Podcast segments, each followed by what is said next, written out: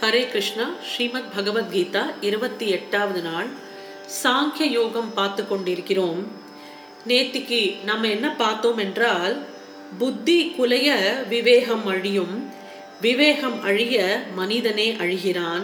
குந்தி புத்ரா புலன்களை வசப்படுத்தியவனே நிறைவு பெறுகிறான் சாந்தி அடைகிறான்.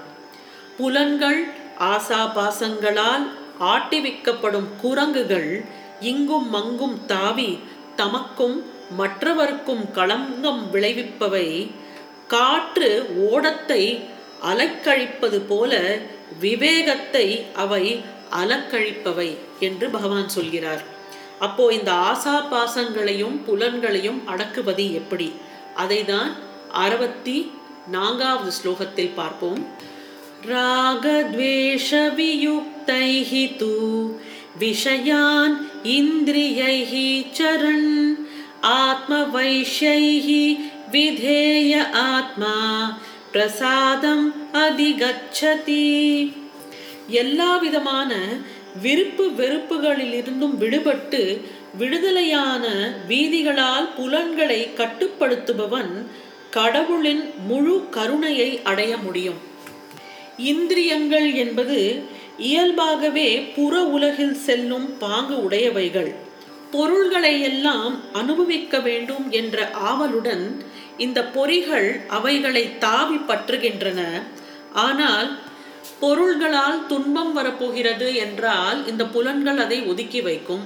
அதே இது பொருள்கள்னால் இன்பம் கிடைக்கப் போவது என்றால் புலன்கள் அதை தாவி செல்லும். ஃபார் எக்ஸாம்பிள் ஒரு தட்டில் ஒரு பக்கம் பாகக்காயும் இன்னொரு பக்கம் ஒரு நல்ல சுவையான ஸ்வீட்டும் இருக்குது கசப்பான பாவற்காயை தவிர்த்து விட்டு இனிப்பான ஸ்வீட்டை தான் நாக்கு என்பது தேடும். அது ஒரு உதாரணத்துக்காக சொல்கிறேன். இங்கனம் விருப்பும் வெறுப்பும் இந்திரியங்களால் இயல்பாய் அமைந்துள்ளன. ஆனால் இந்த இந்திரியங்களை கண்ட்ரோல் பண்ணுற காம்பனண்ட் என்பதுதான் மனசு. மனசு தான் டிக்டேட் பண்ணுறது இந்த ஸ்வீட்டை சாப்பிடு இந்த பாவக்காய் கசக்கும் அதனால நீ இந்த ஸ்வீட்டை எடுத்து சாப்பிடுன்னு அந்த காம்பனண்ட் கண்ட்ரோலிங் காம்பனண்ட்டுங்கிறது மனசாகும். இந்த மனது இருக்கிறதுனால தான் இந்த ராகத்வேஷம் வடிவெடுக்கிறது. அதாவது பாவக்காய் மேலே ஒரு துவேஷம் ஸ்வீட் மேலே ஒரு பற்று. இந்த ராகத்வேஷம் விருப்பு வெறுப்பு இது வேணும் வேண்டாம் அப்படிங்கிற அந்த டிசிஷன் எடுக்கிறது மனதுனால தான் முடியும். மனது தான் இதுக்கு காரணம்.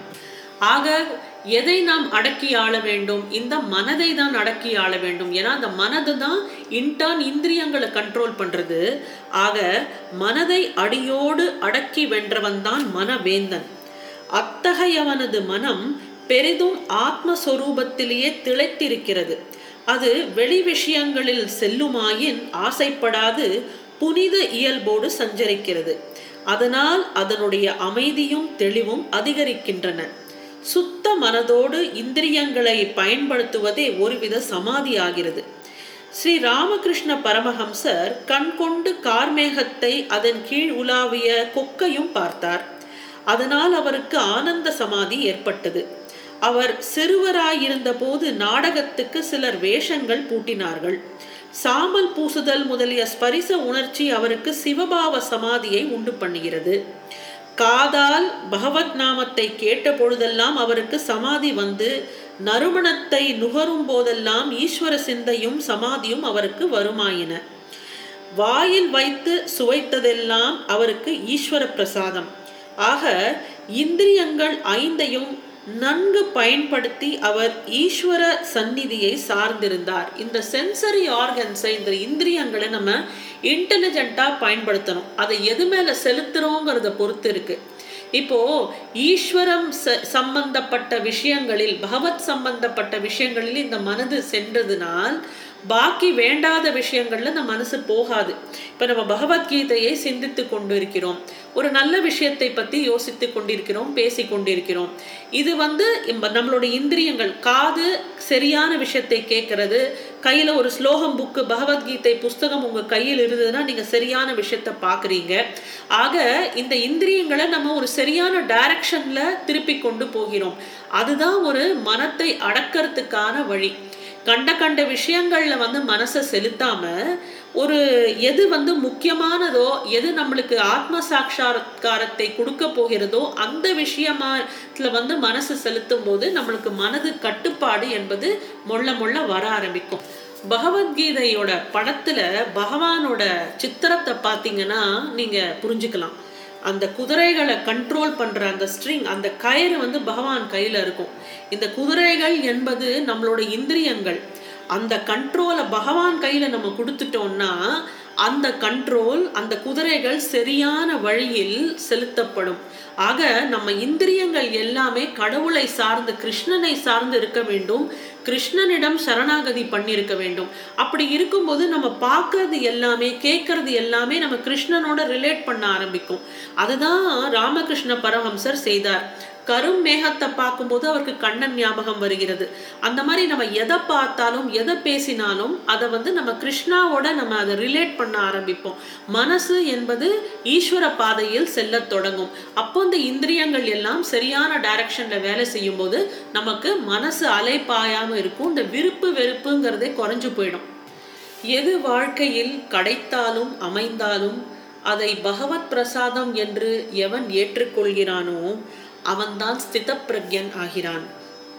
இனி இந்த ஸ்தித பிரக்யன் எப்படி நடமாடுகிறான் என்ற கேள்விக்கு வருகிறது விடை அறுபத்தி ஐந்தாவது ஸ்லோகம்.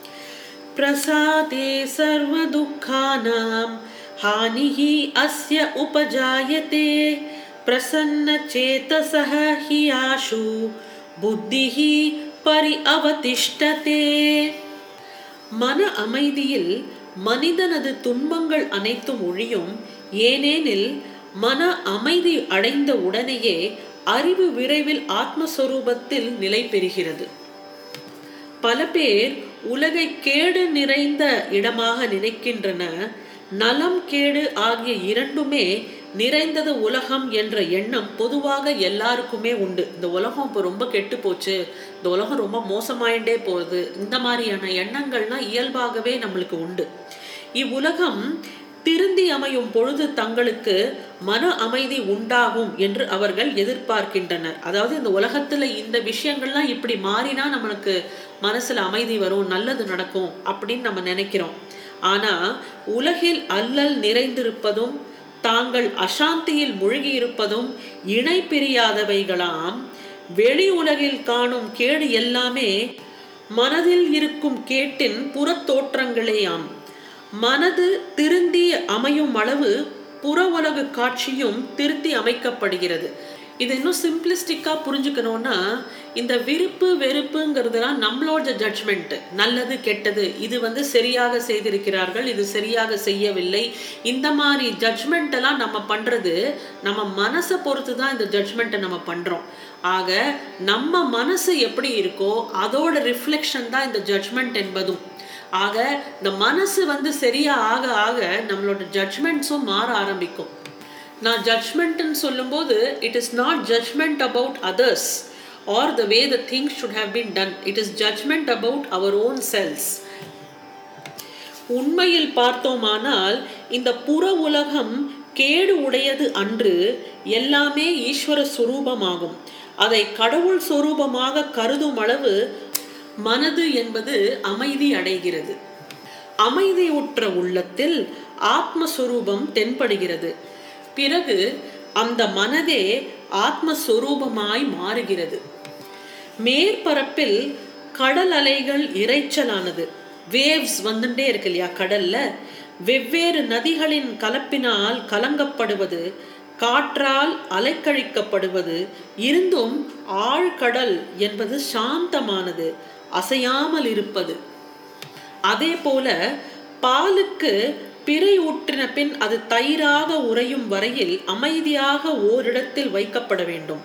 இடம் மாற்றி மாற்றி வைத்தால் அது நல்ல தயிராகாது. அங்கனம் மனதை ஈஸ்வரனிடத்திலேயே வைக்கும் அளவு அந்த மனது என்பது அமைதி பெறுகிறது. ஆக எல்லா விதமான விருப்பு வெறுப்புக்கும் காரணமாயிருக்கிற இந்த மனம் இந்த மனதை ஒரு கட்டுப்பாட்டுக்குள் வைக்கிறது மிகவும் அவசியம் என்று நாம் புரிந்து கொள்கிறோம். இந்த மனசை எவ்வளோதான் நம்ம கட்டுப்பாட்டுக்குள்ள வைக்க ட்ரை பண்ணாலும் அது கட்டுப்படவில்லை என்றால் அதோட வினைகள் என்ன என்று வருகிற ஸ்லோகங்களில் பகவான் சொல்கிறார். அதை நாம் நாளை பார்ப்போம். பகவத்கீதையின் இருபத்தி ஒன்பதாவது நாள். நன்றி வணக்கம்.